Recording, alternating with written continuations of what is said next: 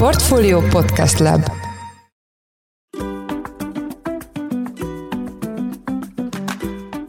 Mindenkit üdvözlünk, sziasztok! Ez a Portfolio Business Podcast új adása, amely a Grape Solutions támogatásával jelenik meg, én Szász Péter vagyok. Talán nem túlzás azt állítani, hogy az elmúlt hetekben a napenergia termelés tematizálta a közbeszédet. Sokan megtanulták, hogy mi az a szaldó elszámolás, mi a bruttó elszámolás, és az is világossá vált, hogy mik a hazai rendszer korlátai, és hogy azt cselekszik okosan, aki optimalizálja az áram felhasználását a napos órákra. Ez azonban nem megy mindig könnyen, finoman szólva sem.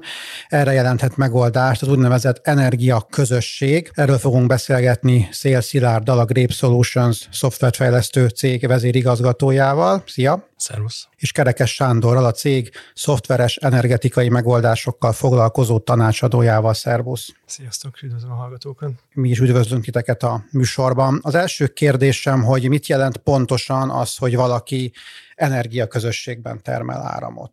Hogyha a szigorú definíciót nézzük, akkor olyan szerveződések és kezdeményezések, amelyek az energiatermelést és felhasználást, az megosztást közösségi alapokra helyezik. Ha az operatív részét vesszük, akkor pedig energiaközösséget mindig valamilyen jogi formában kell létrehozni. Az egyik ilyen bevált módszer a társasházakhoz tartozó energiaközösség. Ugye tudjuk, hogy a társasházak már önállóan egy jogi személyiséggel bírnak, van közös képviselők, van közös vagyonuk, de az utóbbi években, sőt Magyarországon az első első pályázatok között megjelentek már önkormányzatok és gazdasági társaságok, ami nagyon fontos, hogy az energiaközösséget mindig non-profit formában kell megszervezni, és ezt követően az energiaközösségben lévő, egy mérlekkörben lévő háztartások, cégek, irodák tudják termelni és fogyasztani az áramot, és nyilván a jogi szabályozás az még messze van attól, hogy végleges legyen, de az, az végleges cél, és azok a külföldi példák, hogy egy ilyen energiaközösségben a fogyasztás fogyasztók és a termelők egymással tudjanak kvázi kereskedni, de a kereskedés szót azt óvatosan kell fogalmazni, mert maga az energiaközösség a jelenlegi formájában nem jogosult arra, hogy kereskedjen az elektromos árammal. Nagyon leegyszerűsítve mondhatjuk azt, hogy amíg az egyik lakó mondjuk egy társasházban tölti az autóját, a másik pedig mondjuk mos, akkor ők egy felhasználók, egy bizonyos célra felhasználják az áramot, és közben persze kapják a napenergiát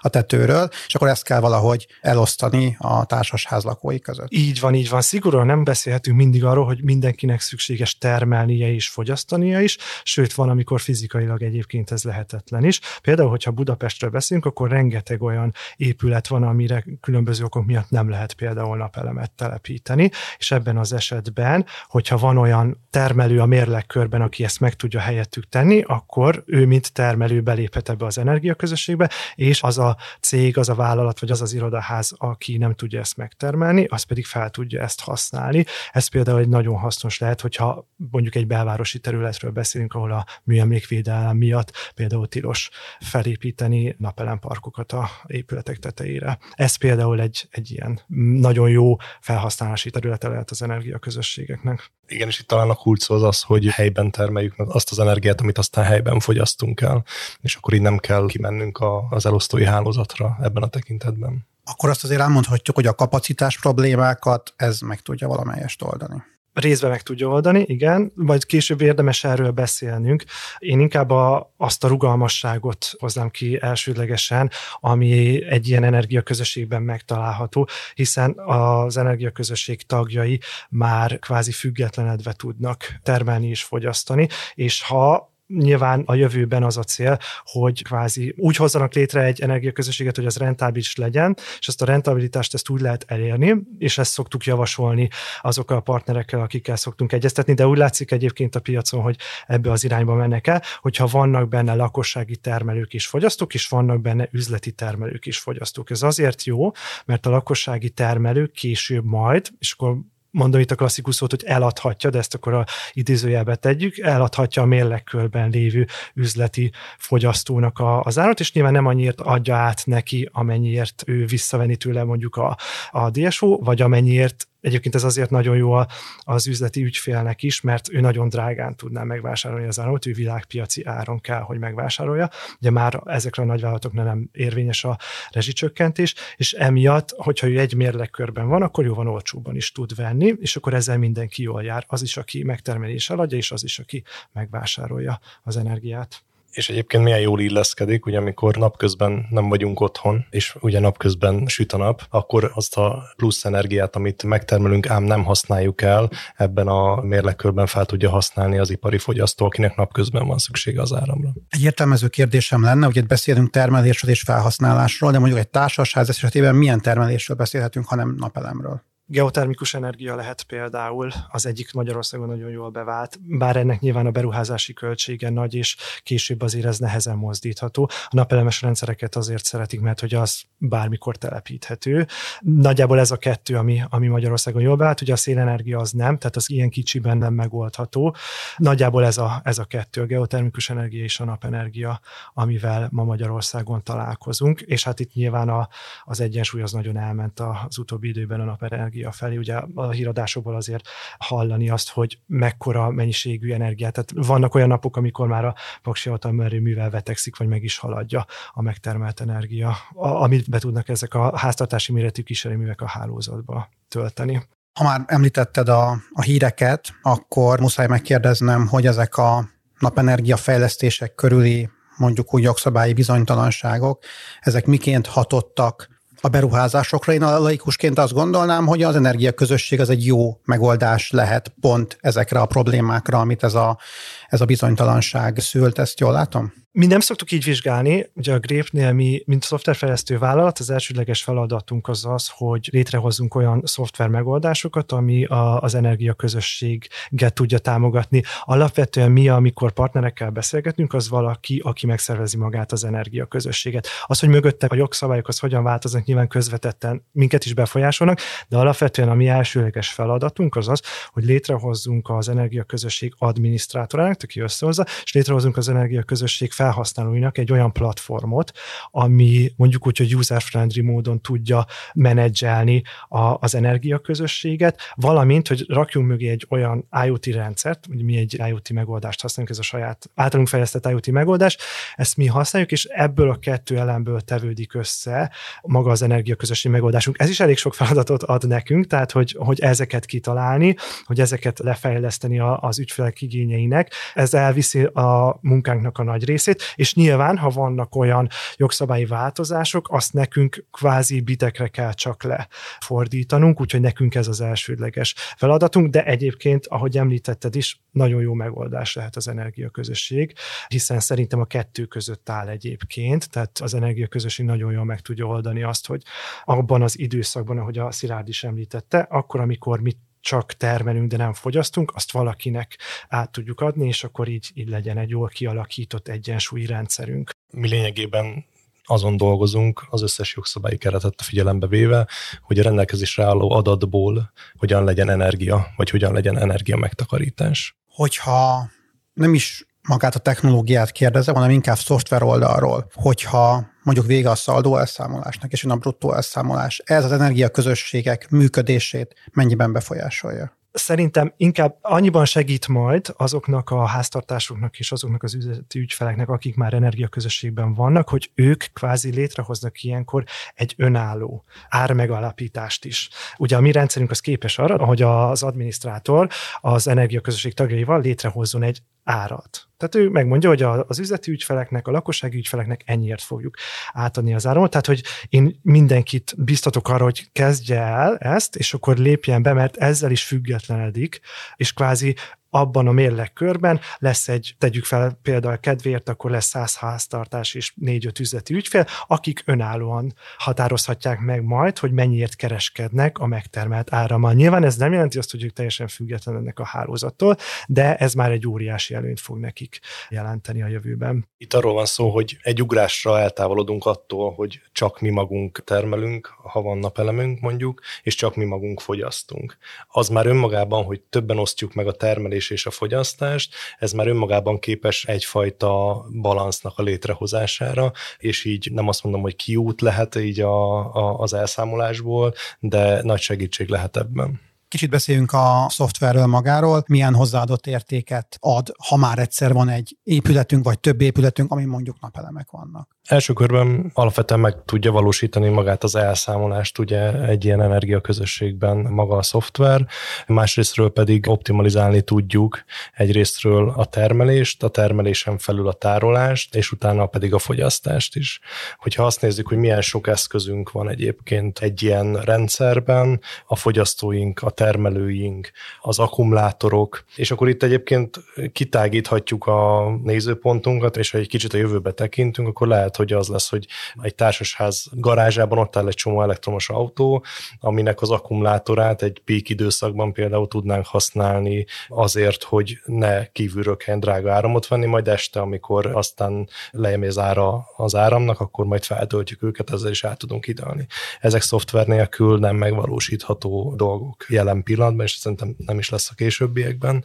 Szóval egyrészt ott a termelési oldal, ugye előrejelezni kell a napelemnek a várható termelését, utána el kell számolni egymásra, és aztán egyébként van a fogyasztói oldal, amikor pedig nem csak arról van szó, hogy ennyi áramot fogyasztunk és kész, hanem, hanem arról a részéről is beszélnünk kell, hogy azt a várható áramfogyasztásunkat hogyan tudjuk csökkenteni. Gondolok itt olyan épületenergetikai hatékonyságot növelő szoftverekre, amikkel egyébként mi magunk is rendelkezünk, aminek segítségével például, ha tudjuk, vagy szenzorokkal érzékeljük, hogy nincsenek emberek egy szobában, akkor ott lekapcsoljuk a villanyt, a fűtést levesszük kisebbre és hasonló elgondolások. Ezzel óriási energia megtakarítást tudunk elérni. Igen, mert amit ha tanulhattunk bármit az elmúlt hetekből, az akkor az az, hogy a real-time érkező energiát érdemes felhasználni. Ha jól értem, hogy egy ilyen nagy közösségben működünk, akkor gyakorlatilag nincs, vagy nem nagyon van veszteség energia, hiszen valaki mindig lesz, aki az éppen érkező mondjuk napenergiát fel tudja használni minél bonyolultabb az energiaközösség, tehát minél mondjuk úgy, hogy fragmentáltabban részt vesznek benne háztartások és üzleti ügyfelek, sőt, hogyha ezeket az üzleti ügyfeleket is, például ha beleteszünk egy hűtőházat, aminek ugye folyamatosan kell energia, vagy olyan gyáregységet, ami három műszakban termel, akkor ezeket nagyon jól lehet fragmentálni, és akkor onnantól kezdve minél, és akkor ehhez kell a mi szoftverünk, vagy az energiaközösségeknek szánt szoftverek, amik tudják nagyon jól szofisztikálni azokat az információkat, amik a különböző eszközökből érkeznek. Tehát először is tudnunk kell, hogy mennyit termelünk. Ha lehet, akkor jelezzük ezt valahogy előre, mert ugye a napelemes termelés előjelzés az működik. Mi is egyébként nyújtunk olyan szoftver megoldást, ahol ezt meg tudjuk oldani. Tehát nézzük meg, hogy mennyit fogunk termelni, és kezdjük el monitorozni a fogyasztásunkat. Ez ugye rengeteg adatnak a feldolgozását veszi igénybe, és hogyha tudjuk a nagyjából 24 órás, 48 órás termelésünket előre, és ismerjük a hónapokra, évekre visszamenőleg a, a fogyasztási szokásainkat, akkor onnantól kezdve egy algoritmus nagyon jól tudja menedzselni azt, hogy mi történik a háttérben. Gondolok itt egy olyanra, amit Szilárd is említett, hogyha például túltermelés van az adott mérlegkörön belül, akkor azt valahova el kell tüntetni, akkor elkezdjük elektromos autóinkat feltölteni, tárolókat, tehát feltöltjük a tárolókapacitásainkat, majd amikor megnövekszik az igény, akkor ezekből ki lehet venni, vagy vagy esetleg, és akkor ez is egy jó ötlet szerintem, hogyha bevonunk olyan üzleti ügyfeleket, akik be tudnak ruházni például tároló kapacitásba, akkor ott mindenféleképpen azzal is nyer. Az energiaközösség, mert az még azért egy, egy lakossági ügyfélnek elég drága, tehát azt szokták mondani, hogy a tároló kapacitás az még egy napelem felszerelés árával vetekszik, úgyhogy, úgyhogy szerintem ezeket érdemes így bevonni. És akkor még nem is beszéltünk egyébként az aktív kapcsolgatásáról az eszközöknek, tehát hogy amikor mindegy, hogy a nap melyik szakában megy valamilyen nagy fogyasztó, hogyha ezt akkor csináljuk, amikor termelési píkek vannak, akkor ott praktikusan nem fog semmi bekerülni, vagy sokkal kevesebbe fog kerülni, mint hogyha akkor használjuk ezeket az eszközöket, amikor mindenki más is a hálózatról vételez, és onnan kell energiához jutnunk. Vegyünk egy átlagos társasházat, úgy döntenek, hogy felszerelnek napelemeket a háztetőre. Mikortól tekinthetjük ezt a házat energiaközösségnek? Ez egy szoftveres, tehát amióta, az, amióta a szoftvert telepítették, onnantól kezdve nevezhetjük őket közösségnek, illetve hogyha azt nézzük, hogy már megvan a napelem, akkor ezen túl milyen beruházási összeggel érdemes számolni, és milyen megtérüléssel mondjuk lakásonként.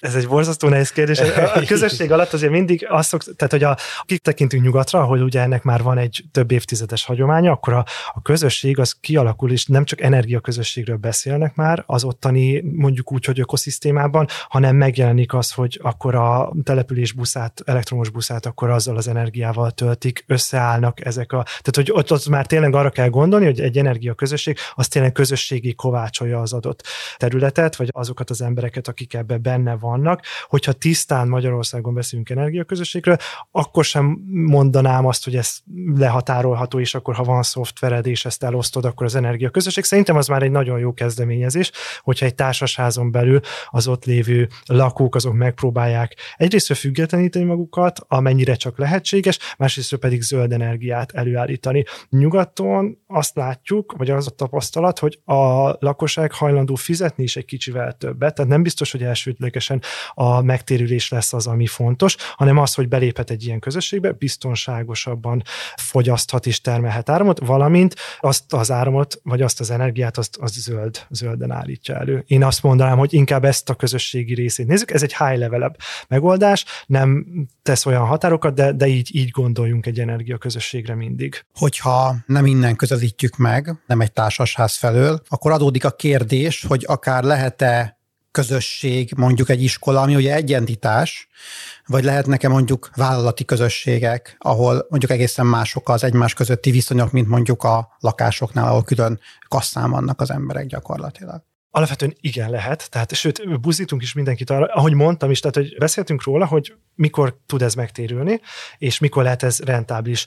Az, hogy ezeken az épületeken vannak energiatermelő napelemek, az egy dolog, azt ugye a pályázati források is, amik Magyarországon megjelentek, egyedi egy capexet adnak erre, tehát hogy a, a capex az megvan, csak ugye ennek fenntartási költsége is lesz, amiket évekre, évtizedekre kell előre számolni, és abban az esetben, hogyha ugye nincs annyira divers diversifikálva ez a dolog, tehát csak háztartások vannak benne, akkor félő az, hogy ez a rentábilis mi volt, ez mondjuk úgy, hogy veszteségbe fordul át, és akkor, akkor jön elő, hogy akkor a havi számlában a fogyasztók nem azt fogják észrevenni, hogy kevesebbet fizetnek, hanem többet kell, hiszen egy szoftvert fent kell tartani, azt a felhőben üzemeltetni kell, de gondolok itt a közösen vásárolt tárolókra, napelemekre, azoknak is van egy karbantartási költsége, tehát hogy ezeket mindenféleképpen fizetni kell. Tehát amikor iskoláról, önkormányzati épületekről, valamilyen üzleti tevékenységet végző épületről beszélünk, akkor mindenféleképpen az a tapasztalat, hogy akkor jó egy energiaközösség, hogyha mindegyikből megtalálható ez benne, és egyébként a